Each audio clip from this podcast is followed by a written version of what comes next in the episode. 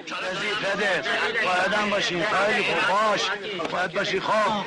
همه دون اصدادون آذری؟ بله و بلا، بله و نجمه. همیشه شما یه حرفا زده این، ولی موقع دست تو آب دادن این خرید که تو گل بمونه دا شما هم میمونی.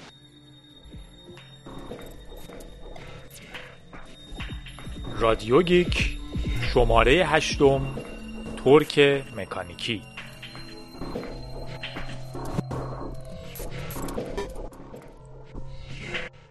سلام، یک بار دیگه جادی هستم از وبلاگ جادی دات نت که البته سانسوره، با رادیو گیک، رادیوی محبوب شما، برای گیک های دنیا، برای کسایی که دوست دارن سر چهارراه تکنولوژی و انسانیت وایستن و ماشینایی که رد میشن رو نگاه کنن.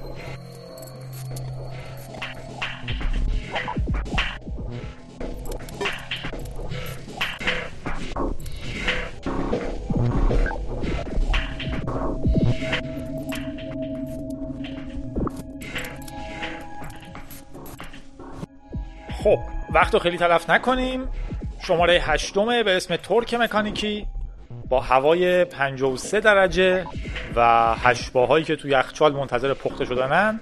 میریم سراغ بخش اخبار.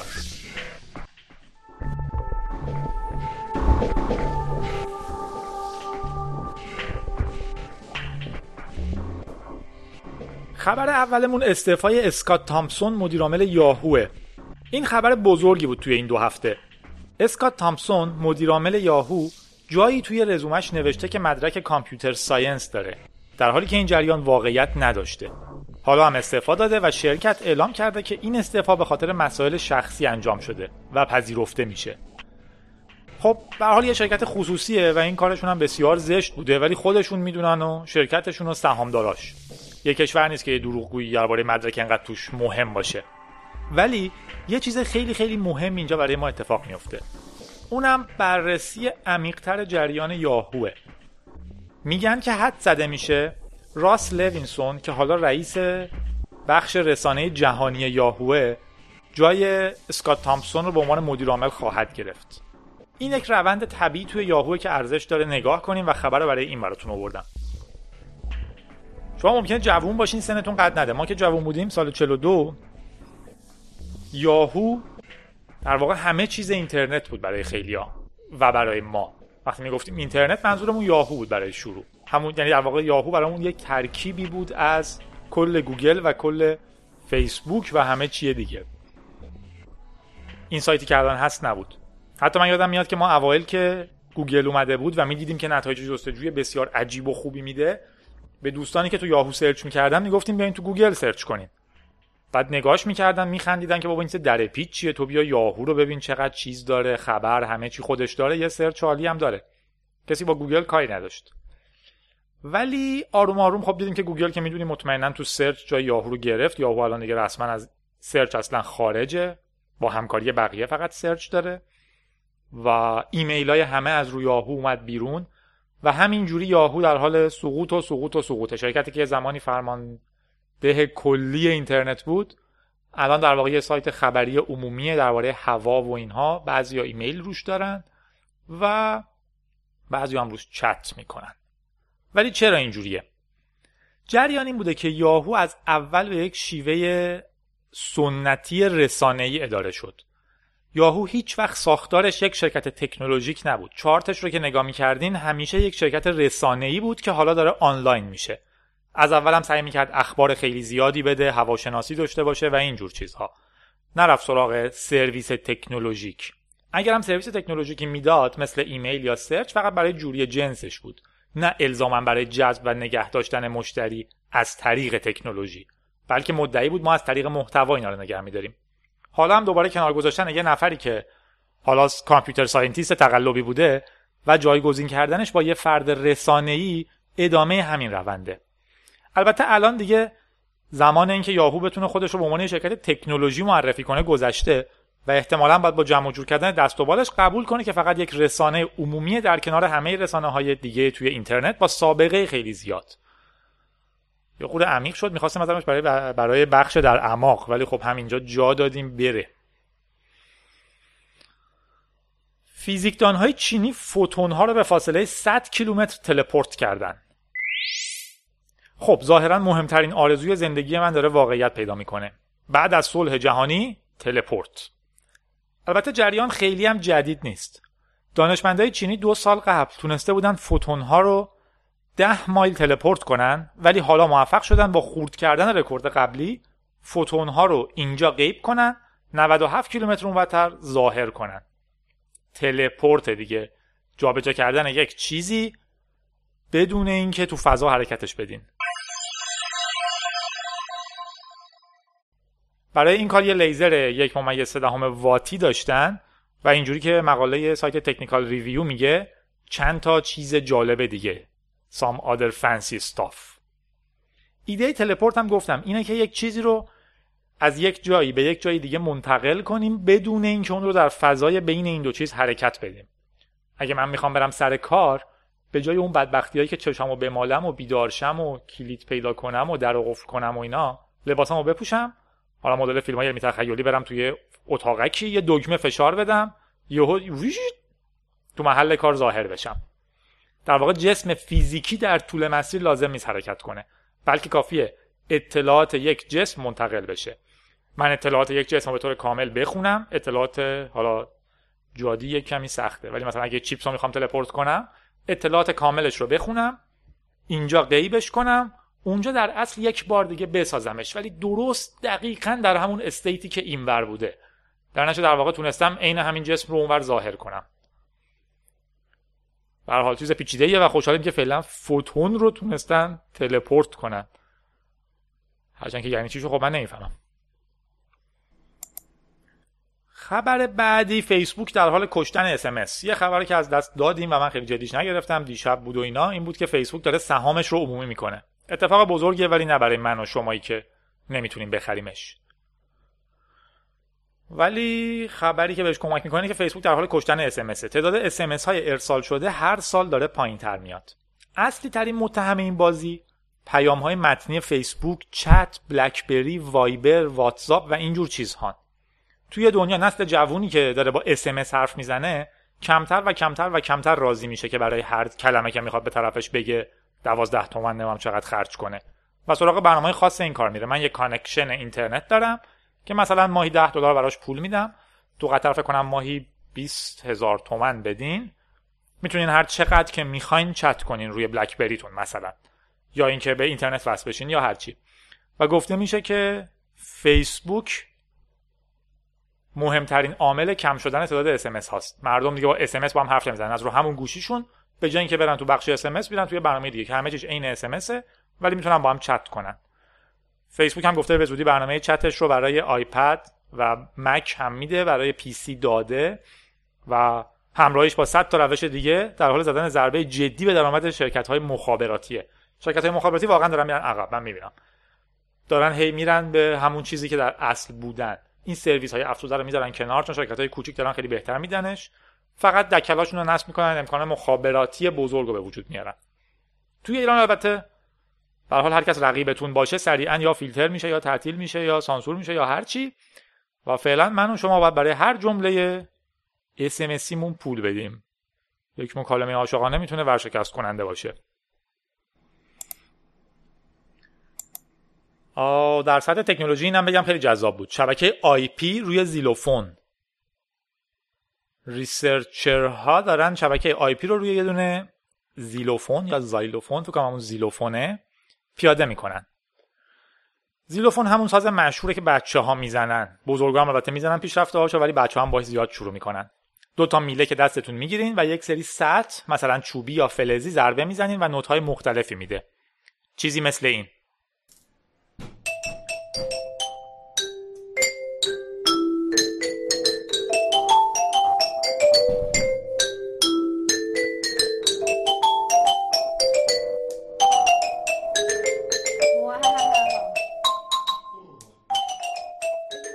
حالا بعد از اینکه وینسرف یک بار یک تیشرتی پوشیده بود که میگفت آی پی روی همه چیز، محققین دانشگاه برکلی کالیفرنیا از ایده خوششون اومده و سعی کردن به واقعیت تبدیلش کنن.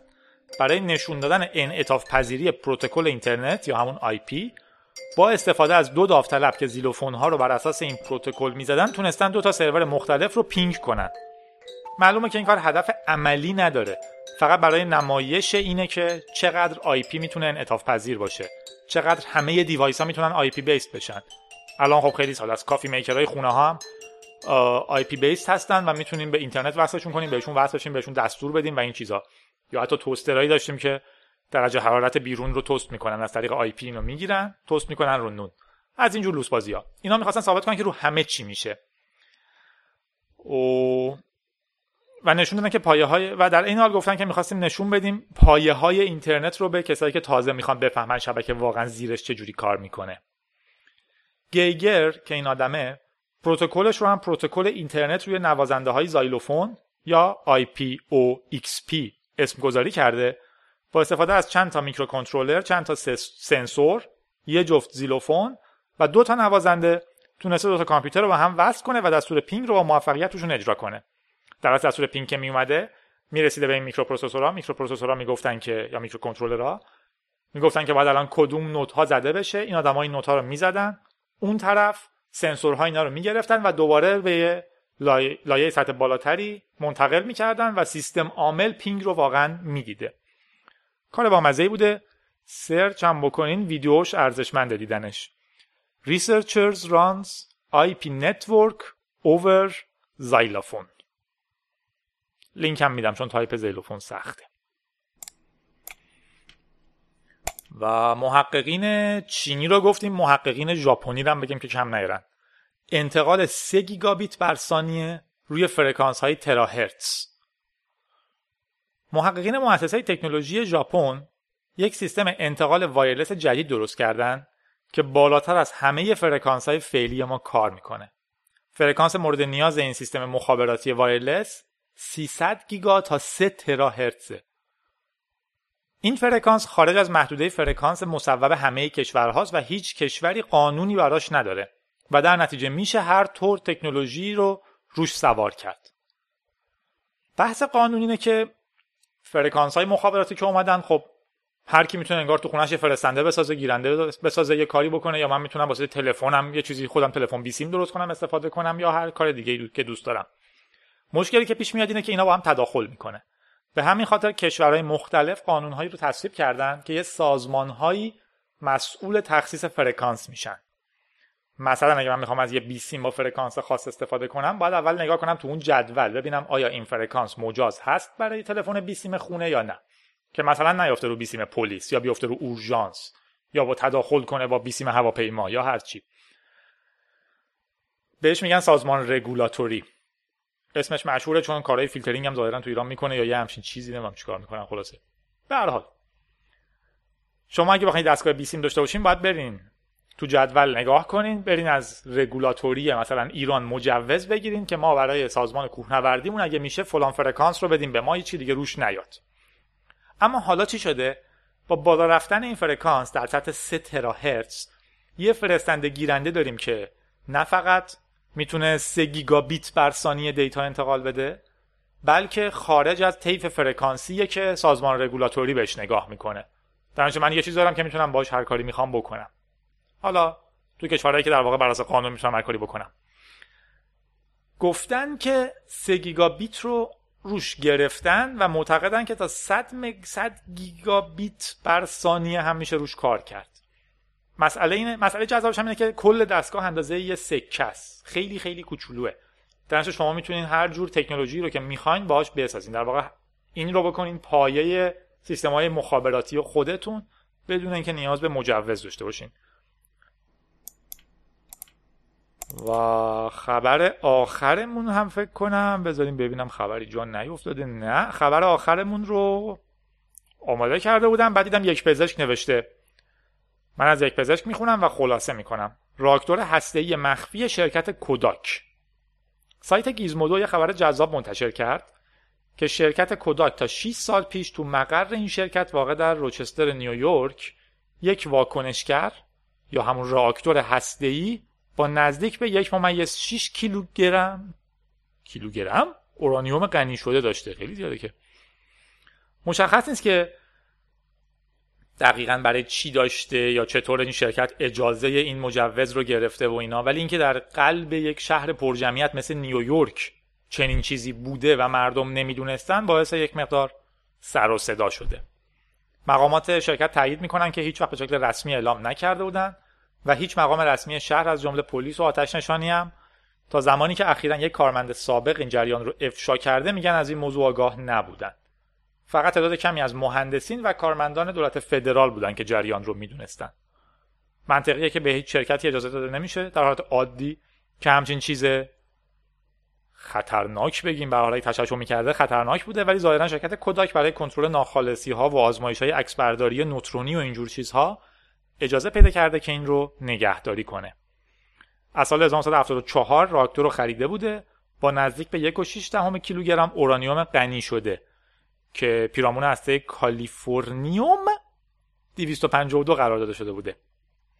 میگن که به خوبی محافظت میشده، شصت سانت حفاظ داشته و تمام این داستان ها، ولی به هر حال توش دعواهای خیلی زیادی هست.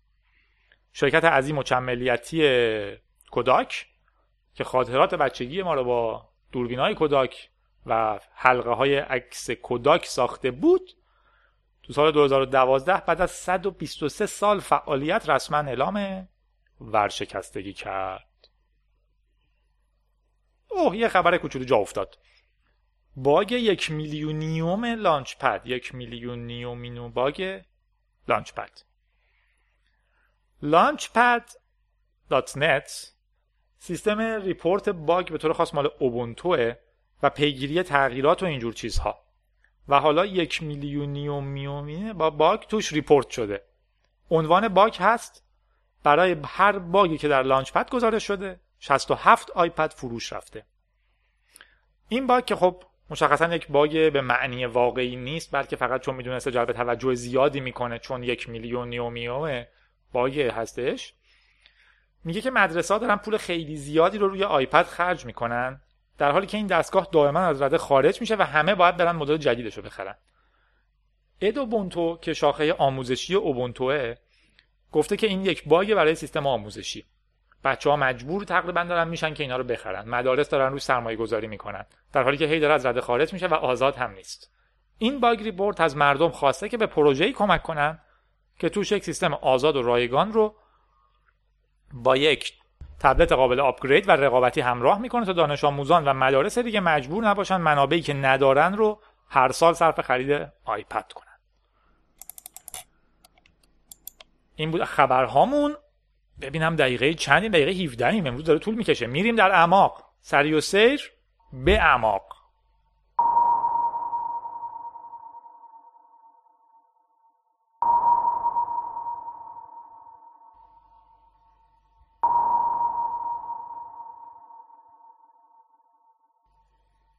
دادگاه فنلاندی صاحب وایفای باز رو در برابر اعمالی که بقیه باهاش انجام میدن مقصر ندونست. اینو ننوشتم ولی خودم هم تعریف کنم که یه نکته مهم تو فنلاند اینه که چند سال قبل یه دادگاهی به شکل عجیبی وایفای آزاد رو ممنوع اعلام کرد. در واقع گفت هیچ کس نباید وایفای آزاد بدون پسورد داشته باشه که هر کسی بتونه بهش وصل بشه. سریعاً این قانون لغو شد، ولی خب به هر حال این موضوع موضوع جدی موند تو فنلاند. حالا هم مسئله این شده که یه خانومی توی فنلاند تو خونش یک نمایش نمایشگاه یه چنین چیزی ترتیب داده و چند تا مهمون هم دعوت کرده که برای دیدنش بیان. افراد زیادی اومدن و وقتی که رفتن بنا به ادعای یه سازمانی به اسم مرکز ضد پایرسی فنلاند که یک مؤسسه است برای حفاظت از کپی رایت به اصطلاح، یکی از مهمون‌ها توی این برنامه چند تا فایل دارای کپی رایت رو از روی این وایفای آزادی که توی خونه این خانم بوده دانلود کرده و به همین دلیل مرکز مدعی شده که این خانم باید شش هزار یورو خسارت بهش پرداخت کنه. دادگاه بعد از مدتی کشمکش رأی میده که دارنده وایفای مسئولیتی در قبال این که بقیه باهاش چی کار میکنن نداره و جریمه کردن این خانم درست نیست. خیلی هم معقوله دیگه، مثل اینکه تو خونه من لوله آب باشه یکی بیاد از شیر آب آب برداره و با شکار غیر مجازی بکنه. تو خونه من یه وایفای هست، هر کی میاد خونم مهمونی میتونه بهش وصل بشه، بعد باهاش میتونه کار غیر مجازی بکنه. این کار مسئولیتش با من نیست، مسئولیتش با فردی که انجام داده. اینم لازمه تکرار کنم که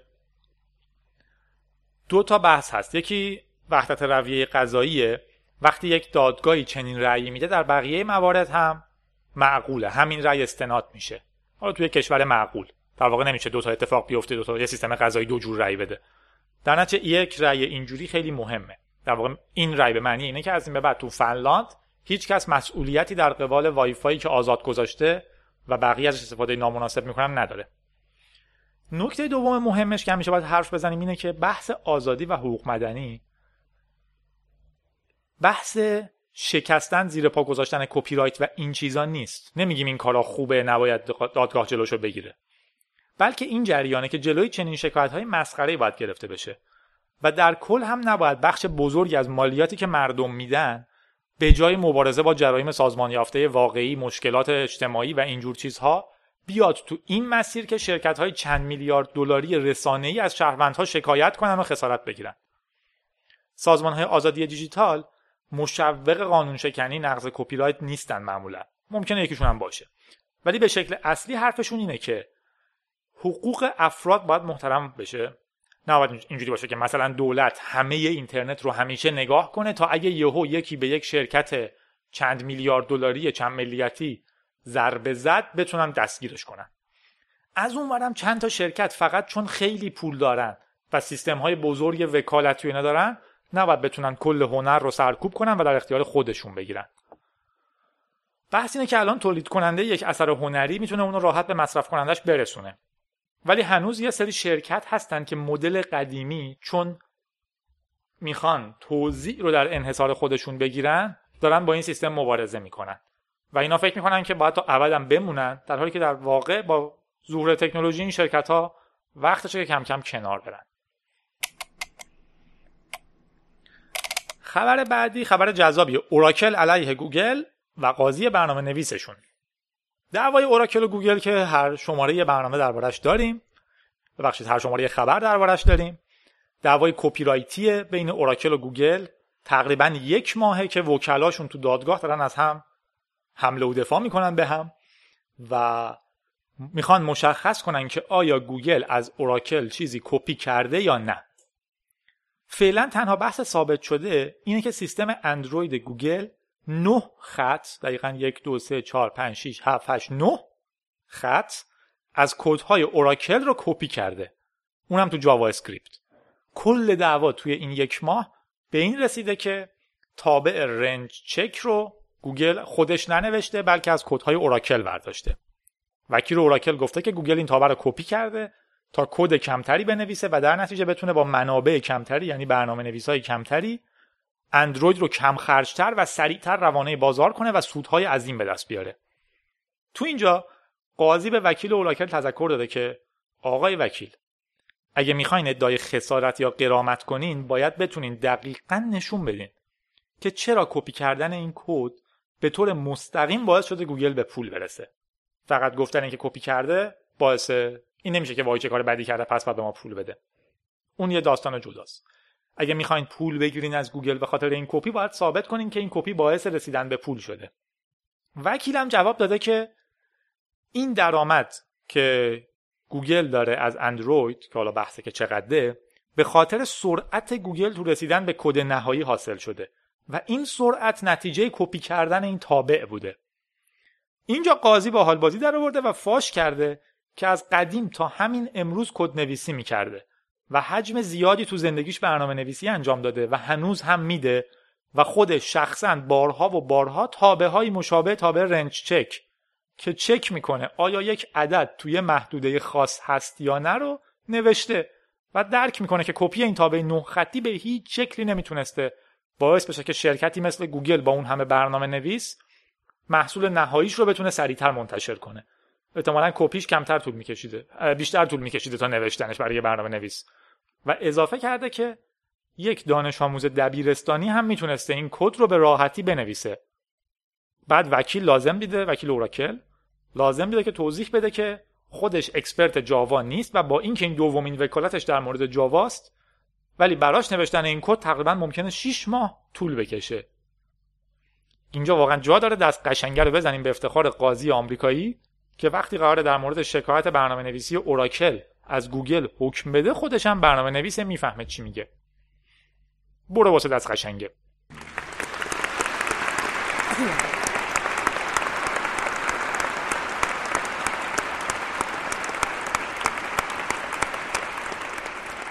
خب خب خب شلوغ نکنیم، میخوام حمله دیداس به ویرجین رو بگم و اطلاعیه پایرت بی. ویرجین فشار آورده به پایرت بی که در واقع سایت اصلی اشتراک تورنته و پیشگام در آزادی‌های دیجیتال همراه حزب پایرت پارتی سوئد. ویرجین ازشون شکایت کرده که شما دارین کپی رایت های ما رو نقض می‌کنین از طریق دادن این تورنت ها به مردم. حرف اینا هم همون بالا هم زدم، اینه که ما کپی رایت رو نقض نمی‌کنیم، کسی که دانلود می‌کنه نقض می‌کنه، ما داریم فقط یه فایل تورنت میدیم، اینه که کی باهاش چی کار می‌کنه دست خودشونه.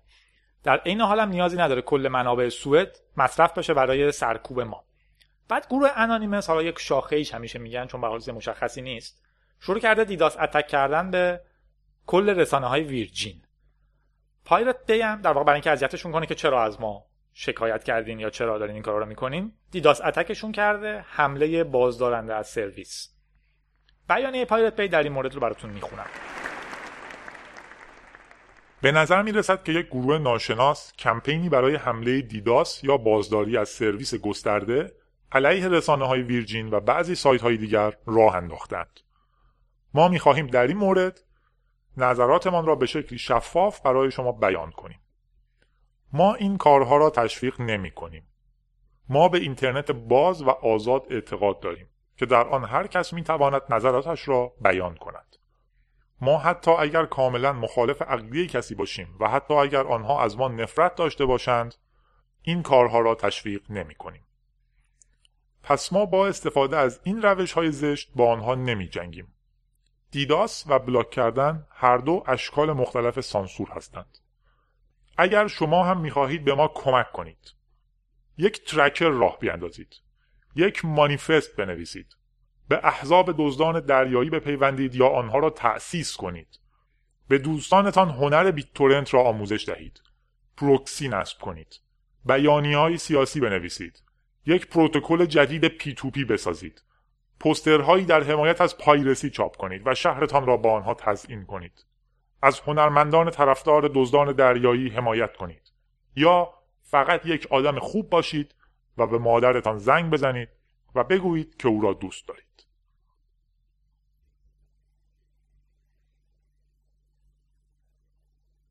بله. یادتون باشه شما هم زنگ بزنید. خوشحال میشن. استفاده پلیس آمریکا از پرنده‌های بی‌سرنشین، اینقدر استفاده کردن دیگه خبرش جلب شده، کم کم داره از حوزه خبر خارج میشه و برامون عادی میشه. از این هفته به شکل قانونی پلیس آمریکا اجازه داره برای تحقیق در سطح شهر، دقت کنیم میگیم پلیس نه اف بی آی یا نیرو نظامی، پلیس از این هفته اجازه داره برای تحقیق در سطح شهر از پرنده‌های بی‌سرنشین که بهشون میگن درون استفاده کنه.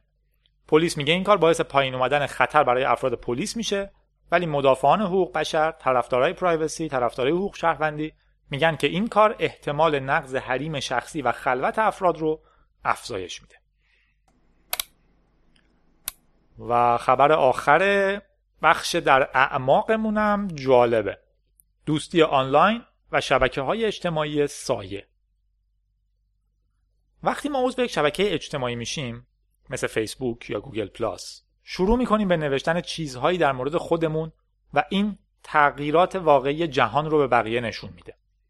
مثلا اگر کره شمالی ادعا میکنه که همه عاشق رهبرش هستن، وقتی دسترسی مردم به شبکه‌های اجتماعی باز میشه کاملا دیده میشه که این امر اصلا واقعیت خاصی هم نداره. البته مشخصه که کره شمالی خب سعی میکنه نذاره پای کسی به شبکه‌های اجتماعی برسه که نظر مردم نوشته نشه و بتونه همون دروغایی که میگفته بگه، ولی به هر حال این واقعیت دنیا رو عوض نمیکنه. اما یه اتفاق دیگه هم هست. کشوری هم که حتی دسترسی میدن به این شبکه‌های اجتماعی که در واقع میشن تقریبا همه کشورهای جهان، شهروندانشون همه چیز رو در مورد خودشون نمینویسن. من چیزهایی رو مینویسم که اوکی هم بقیه بدونن. مثلا میدونیم که طبق آمار بین هفت تا ده درصد هر جامعه همجنسگران. این افراد معمولاً توی شبکه‌های اجتماعی این موضوع رو نمی‌نویسن یا خیلی‌ها جای دقیق زندگیشون رو اعلام نمی‌کنن و این جور چیزا. اما یا به دست آوردن این چیزها سخته؟ مشخصاً نه. طبق تحقیق قدیمی‌تر از روی چیزهایی که دوستاتون دارن میگن تا حد قابل قبولی میشه در مورد چیزهایی که شما نمیگین به نتیجه رسید. مثلا همون گرایش جنسی یا محل زندگی. ولی نیو ساینتیست این هفته یه مقاله جدیدتری داشت که یه قدم هم جلوتر رفته و پرداخته به چیزی که بهش میگه شبکه اجتماعی سایه، شادو. مقاله فرد همپشت همپرشت همین از دانشگاه هایدلبرگ توی آلمان تو همین مورد اونها روی این کار میکنن که آیا میشه در مورد روابط افرادی که عضو شبکه‌های اجتماعی نیستن از روی فعالیت‌های اجتماعی دوستاشون پیش بینی کرد. اونها این شبکه، یعنی شبکه افرادی که عضو شبکه‌های اجتماعی نیستن رو شبکه سایه اسم گذاشتن. کاری که کردن این بوده که اول اومدن اطلاعات دوستی متقابل، فرندشیپ های ده ها هزار کاربر فیسبوک رو که تو پنج تا مجتمع دانشگاهی مختلف از سال دو هزار و پنج تا الان بودن رو ذخیره کردن. بعد با توجه به اینکه آدم‌ها آدرس بوکشون رو موقع ثبت نام در اختیار شبکه‌های اجتماعی مثل فیسبوک میذارن، شروع کردن تماس گرفتن با اونا و درخواست آدرس بوک هاشون. در نهایت یه برنامه داشتن که فقط این اطلاعاتو داشته. توی فیسبوک چه کسایی دوست منن؟ توی آدرس بوک هم چه آدمایی هستن؟ بعضیاشون ممکنه عضو فیسبوک باشن، بعضیاشون ممکنه نباشن.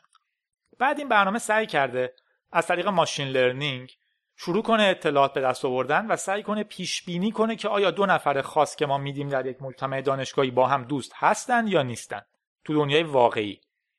به طور خاص این دو نفر رو هم بهش میدیم که تو فیسبوک اصلا عضو نیستن. پس این برنامه فقط دسترسی داره به آدرس‌های ایمیل افراد عضو فیسبوک و روابط دوستی اعلام شده اونها توی فیسبوک. این دو تا چیزی ان که شبکه اجتماعی هم به راحتی بهش دسترسی داره دیگه، چون هر کی داره عضو میشه معمولا میزنه که آدرس بوکمو نگاه کن، دوستامو به معرفی کن. بعد از روی این دوتا شروع میکنه به پیش بینی دوستی بین آدم‌ها که اصولا عضو شبکه نیستن. عجیب و شاید هم عجیب نیست، ترسناک نمیدونم چیه. برنامه تونسته با دقت چهل درصد دوستی افرادی که عضو شبکه فیسبوک نیستن رو از روی دوستی‌های دوستانشون تشخیص بده. در حالی که برنامه مشابهی که واسه کنترل استفاده شده و فقط بر اساس رندوم میگفت افراد با هم دوستن یا نه، فقط دو درصد موفق بوده. چهل درصد در مقابل دو درصد، یعنی بیست برابر درست‌تر حد زده. این مسئله از یه طرف طرفدارای پرایوسی رو نگران میکنه که حالا دیگه نه خود من بلکه افراد دیگه دارن بدون اینکه بدونن و بدون اینکه بخوان در مورد من اطلاعات به اشتراک میذارن. شاید من نخوام شما بدونین که من با کدوم همکارم دوستم، با کدوم یکی نیستم. خودم هم هیچ وقت تو فیسبوک نمیام که شما نفهمین. ولی چون دوستام تو فیسبوک هستن این لو میره. حداقل بیست برابر راحت‌تر میشه حد زد. یه داستان هم داستان فرد سومه که خیلی مهمه. مثلا به یکی میگیم که پسورد ایمیل تو به هیچ کی نده چون ایمیل چیز خصوصیه. بعد میگه من که چیزی برای قایم کردن ندارم. میگیم آقا اولا مثل در میمونه. من درو قفل میکنم تو خونم، درو میبندم، پرده دارم. دلیلش این نیست که تو خونم یه چیزایی رو قایم کردم، دلیلش اینه که پرایوسیمو میخوام. بخش دومم اینه که خب شاید آدمایی که برای تو ایمیل میزنن یه چیزی برای قایم کردن دارن. شاید یارو نمیخواد تو بدونی یه چیزی رو. به هر حال منحرف نشیم. اتفاق دومی هم که میفته که نوید بخش چیزای خوبیه.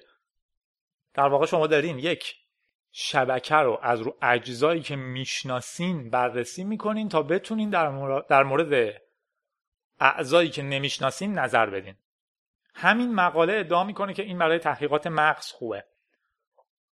چون مغز دقیقا مثل شبکه دوستی و اجتماعی بین سلولهای مغزه که نورونهای مغز از طریق سیناپس‌ها به هم وصلن، عین یه شبکه. ما یه سریشو میشناسیم، یه سریشو نمیشناسیم. این تحقیق شاید بتونه کمک کنه که از طریق شناختن یه سری بتونیم درباره بقیه حدسای درست‌تری بزنیم.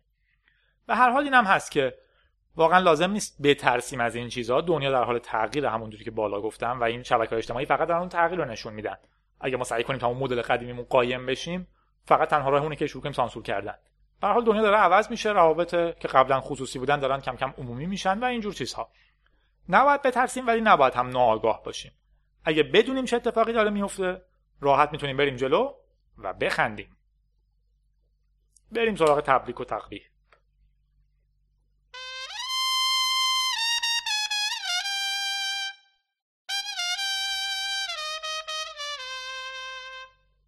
اول بگم که تشکر میکنیم از اون تعداد سربازان آمریکایی که رفتن عراق و افغانستان جنگیدن، اما حالا تو این هفته میخوان برن تو کنفرانس ناتو که تو آمریکا برگزار میشه، مدال هایی که برای این جنگ ها گرفتن رو پس بدن، چون معتقدن که هیچ کار افتخارآمیزی نکردن.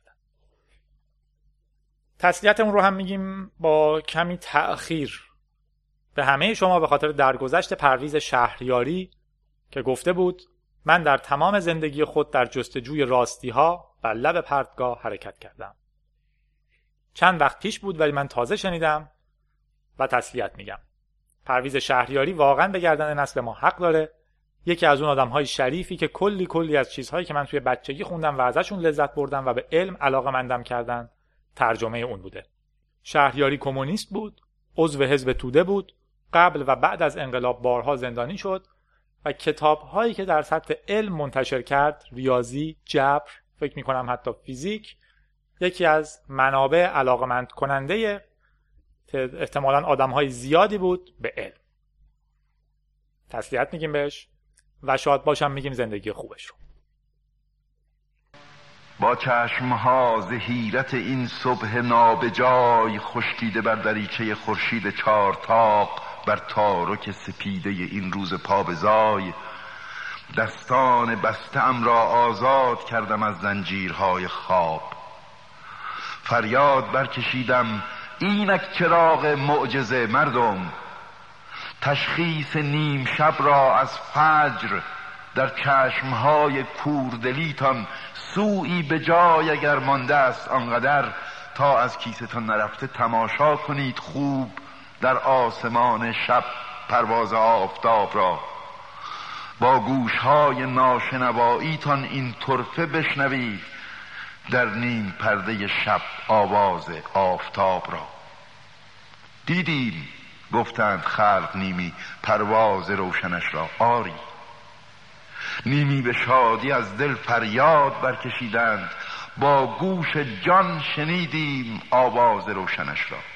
باری من با دهان حیرت گفتم ای یاوه یاوه یاوه، خلایق مستید و منک یا به تظاهر تزویر میکنید، از شب هنوز مانده دو دانگی، ور تائبید و پاک و مسلمان نماز را از چابوشان نیامده بانگی.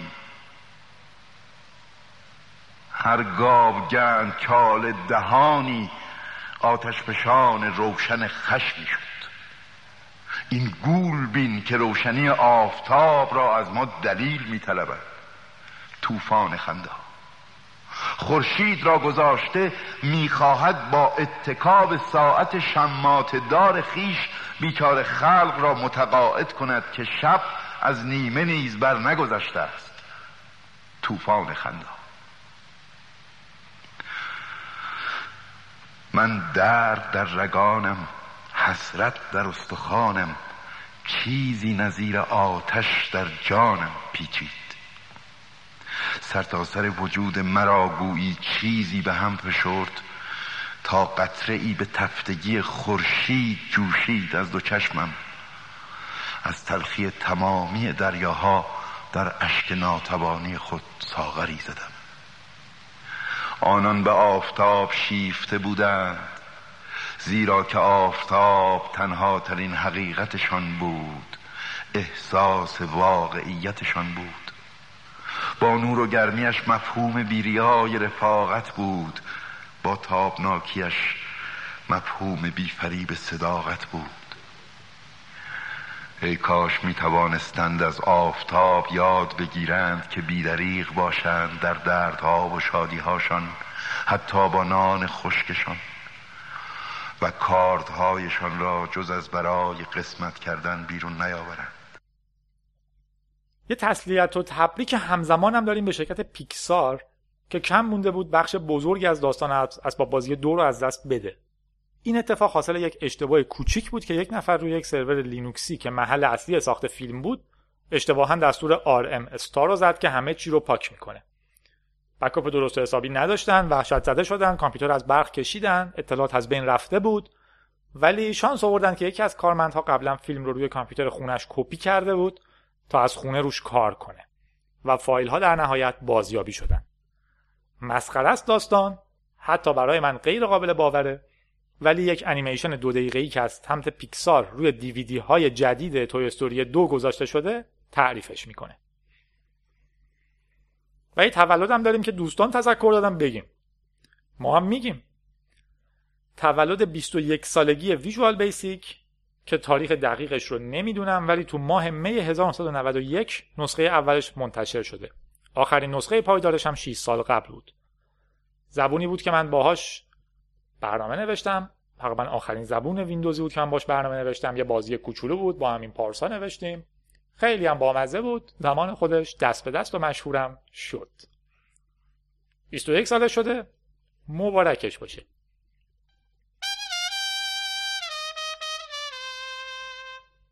و بخش آخر بخش آخر رو امروز میخوام خودم براتون حرف بزنم. میدونم تو این برنامه صدام زیاد بود، ولی خب چه کنیم دیگه، بذارین ساعت رو نگاه کنم ببینم چقدر کشش بدیم. اوه اوه سی و هشت. میخوام یه پروژه جالب براتون توضیح بدم، ولی اول بذارین از آخر شروع کنم. به پروژه میگن Descriptive Camera. میتونیم ترجمهش کنیم دوربین توضیحی یا دوربین تشریحی. یه دوربین مثل همه دوربین‌های دیگه یه لنز داره، یه چیز مربعی کوچولوئه، یه لنز داره، میگیرنش به سمت سوژتون، دکمه شاتر رو فشار میدین و یک عکس گرفته میشه. اما این دوربین عکس رو به شکل عکس نه پرینت میکنه، نه رو به شما نشون میده، نه جایی ذخیره میکنه. بلکه کاری که میکنه اینه که وقتی دکمه شاتر رو فشار میدین، کلیک، یه پرینتر حرارتی کوچیک یه کاغذ بهتون میده بیرون که وسطتون نوشته از چی عکس گرفتین. مثلا ممکنه دوربین رو به سمت خیابون بگیرین، بعد یه کاغذ بیاد بیرون و به شما بگه که یک ماشین صورتی در تصویر هست که توش یک سگ سرش رو از پنجره بیرون کرده، درخت‌ها زرد شدن و پانزده ثانیه مونده تا چراغ سبز بشه. یا مثلا ممکنه از یه صحنه دیگه عکس بگیریم بهتون بگه یک دختر کوچیک داره کنار یک پسر کوچیک بازی میکنه، یک پارک هستش، آسمون ابریه و ممکنه بارون بیاد. ولی این سیستم چطوری کار میکنه؟ یه گیک میدونه چقدر این سیستم باید پیچیده باشه. اما این سیستم پیچیده نیست. حداقل در سطح هوش مصنوعی حرف خاصی برای گفتن نداره. این سیستم بر اساس چیزی کار میکنه به اسم تورک مکانیکی.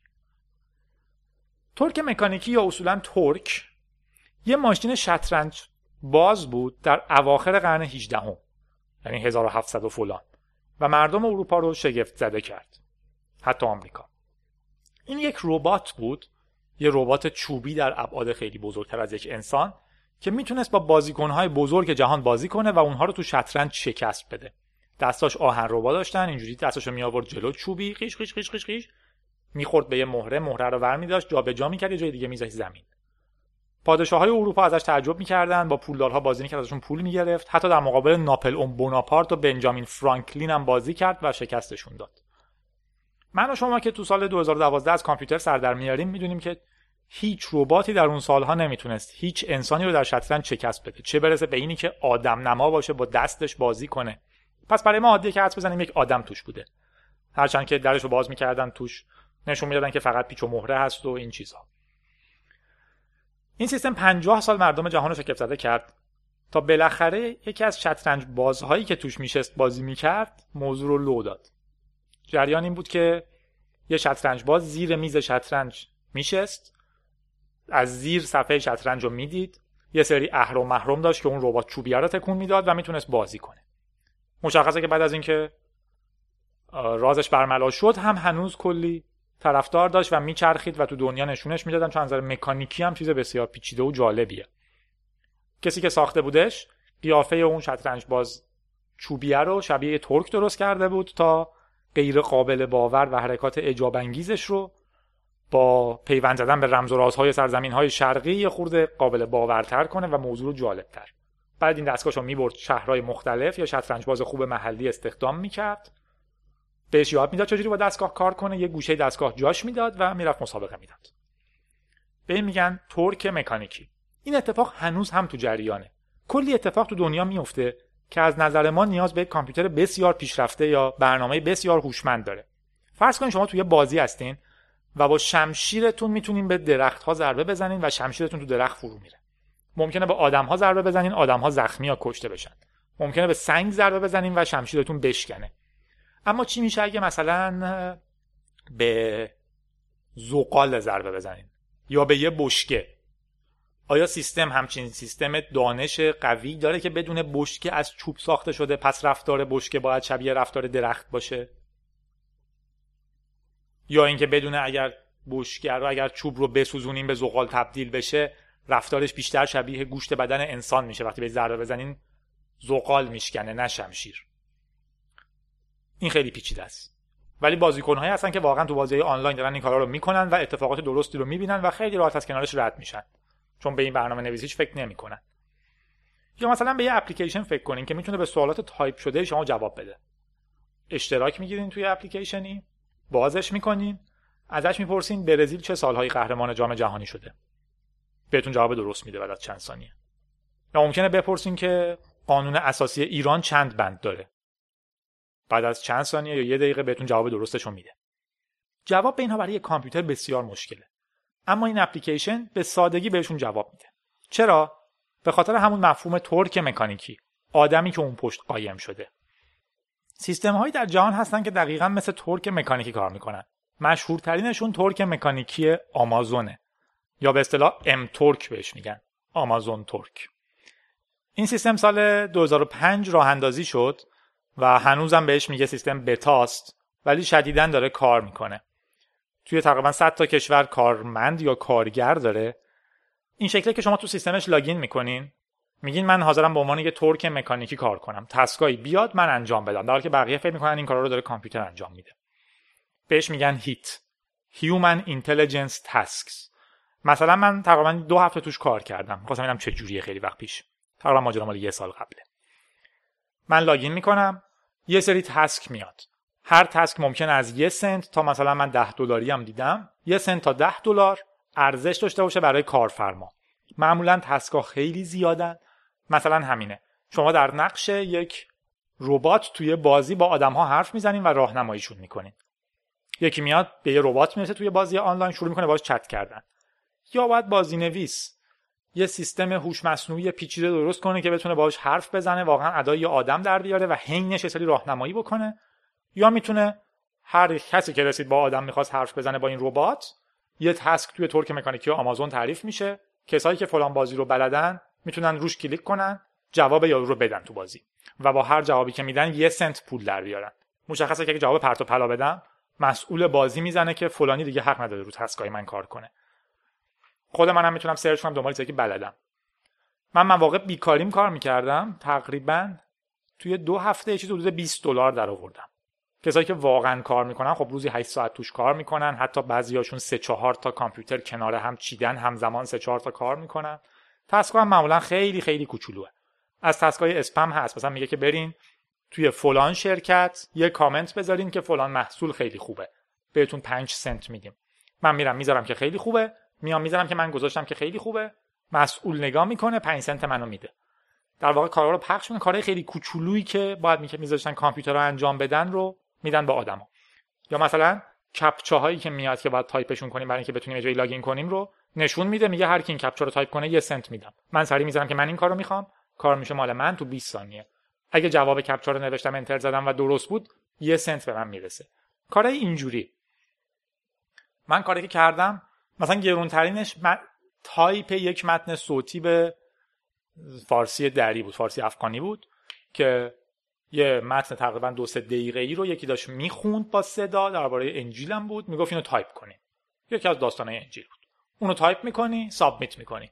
طرف من پنج دلار داد، چون مهارتیه که خیلی کمه توش. حتی بعد از یه مدت یه ایمیل اومد که فلانی میخواد شما بازم براش کار کنین، که من دیگه گفتم نمیخوام. تقریبا صد هزار نفر آدم توشه. اون مثلا برنامه‌ای که گفتم تو سوال میپرسین جوابش اتوماتیک میاد، سوالی که شما میپرسین میره تو ترک مکانیکی آمازون، یه آدم اونجا تسک و ور میداره، در مقابل دو سنت جواب براتون پیدا و تایپ میکنه. اول به نظر دو سنت خیلی کمه، ولی بحث اینه که طرف پنج تا کامپیوتر داره، سرچ میکنه تو ویکی‌پدیا، کپی پیست نمیکنه. من کپی پیست کردم، کلا اکانتمو اون اپلیکیشن خاص بس و گفت شما دیگه حق ندارین از تسکای من بردارین، از هیتای من بردارین. چون که اگه کپی پیست باشه، کسی که اپلیکیشن رو خریده شاکی میشه که آقا این چه سیستمیه، خب داره ویکی‌پدیا نشون میده. بعضی موقع ها ترجمه باید بکنین، بعضی موقع باید چک کنین ترجمه ها رو. و البته یه نکته جالبم داره دیگه، مثلا متنی که من تایپ میکنم طرف باید مطمئن بشه درسته، چون خیلی ارزونه دو نفر مختلف دوتا کار میکنن، در واقع اون کار رو دوبار سابمیت میکنه. مثلا یه کپچا کپچا حالا کپچاشون میشه چک کرد درست بود یا نه، خیلی مثال خوبی نیست، ولی فرض کنین یه معادله ریاضی ساده رو میخواد جوابشو ببینه، دو بار سابمیتش میکنه، دو نفر مختلف جواب میدن، هنوز پولشون رو نمیده، به یه نفر دیگه میگه آیا این دو جواب عین همدیگن، اون یه نفر دیگه جواب رو نگاه میکنه میگه عین همدیگن، پول ستاییشون رو میده. در واقع با هم آدما رو چک میکنه به خاطر قیمت خیلی پایین. دعواهای خیلی مختلفی هم هست درباره اینکه قیمتش پایینه که ضد حقوق بشره و اینا، از اونورم توضیح میدن که آقا آدما داوطلبانه میان توش، هر چقدر ساعت که میخوان کار میکنن، کسی اجبارشون نمیکنه و چیزای اینجوری. بحث پیچیده‌ایه، چون داوطلبانه اومدنم خودش بحث سختیه. وقتی من گشنمه دیگه داوطلب نیستم که بیام اینجا کار کنم یا نکنم.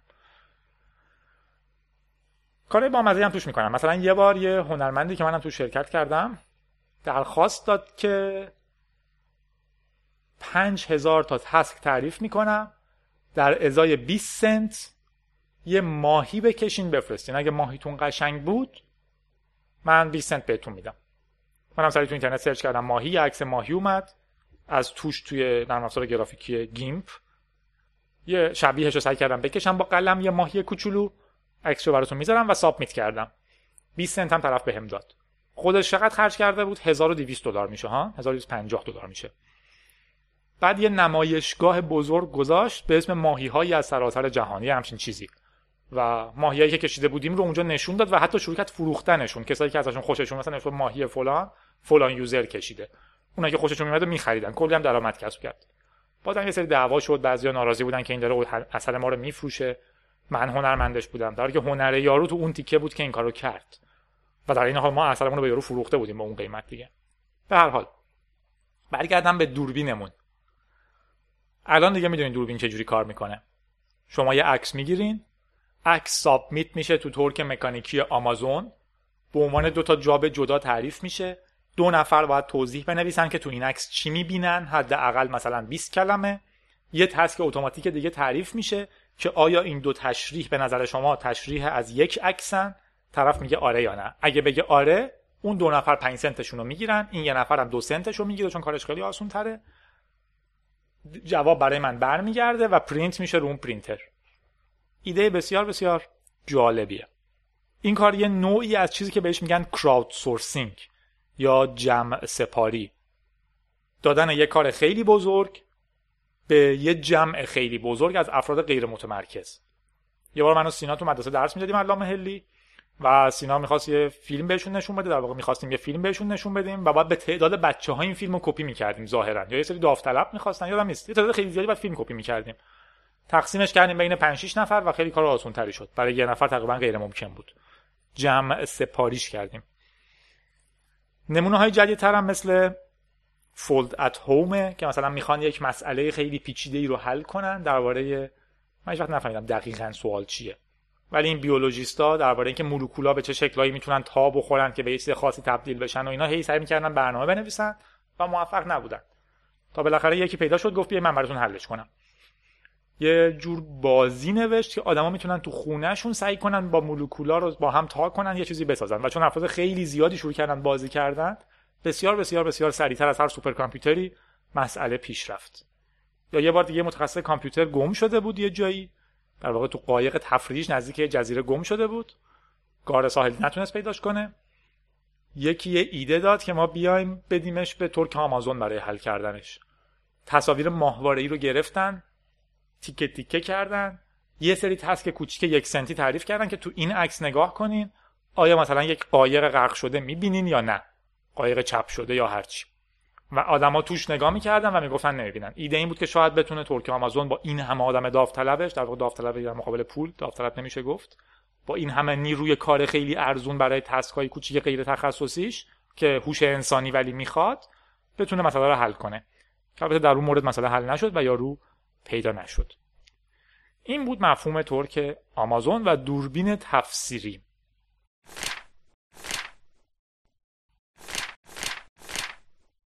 برنامه این شمارمون هم تقریبا با آخرش رسیده. میریم سراغ موسیقی آخر با پیشنهاد سینا موسیقی رگه داریم، ضد ضربه و به خاطر حرکت درست ضد ضربش قشنگه. توی بحث سینا به این اشاره کرد که داشتیم حرف می‌زدیم در مقابل روش تحقیق آقای فایرابند، بحث‌های ضد روش و اینی که گاهی آدم به روش‌های غیر مرسوم شاید به جواب‌های بهتری برسه یا شاید روش‌های مرسوم دیگه دارن خودشون رو تکرار می‌کنن. اگه من می‌خوام یه گزارشی بنویسم، شاید یه گزارش شفاهی دست اول غیر بی‌طرف بتونه آگاهی بهتری به خواننده بده. و اونجا بود که سینا پیشنهاد کرد برای این شماره موسیقی رگه بذاریم که روزت ضرب حرکت میکنه که باعث میشه حال کنی، ولی کار سختیه. اون میگه که به نظرم برای هفته بعد رادیو گیک یه کاری از باب مارلی بذار ادای دین بشه. اینجوری بچه‌ها میفهمن اونایی که در بند تکرار هستن و تقلید گیک بشو نیستن. این شما این باب مارلی بپاخیزید.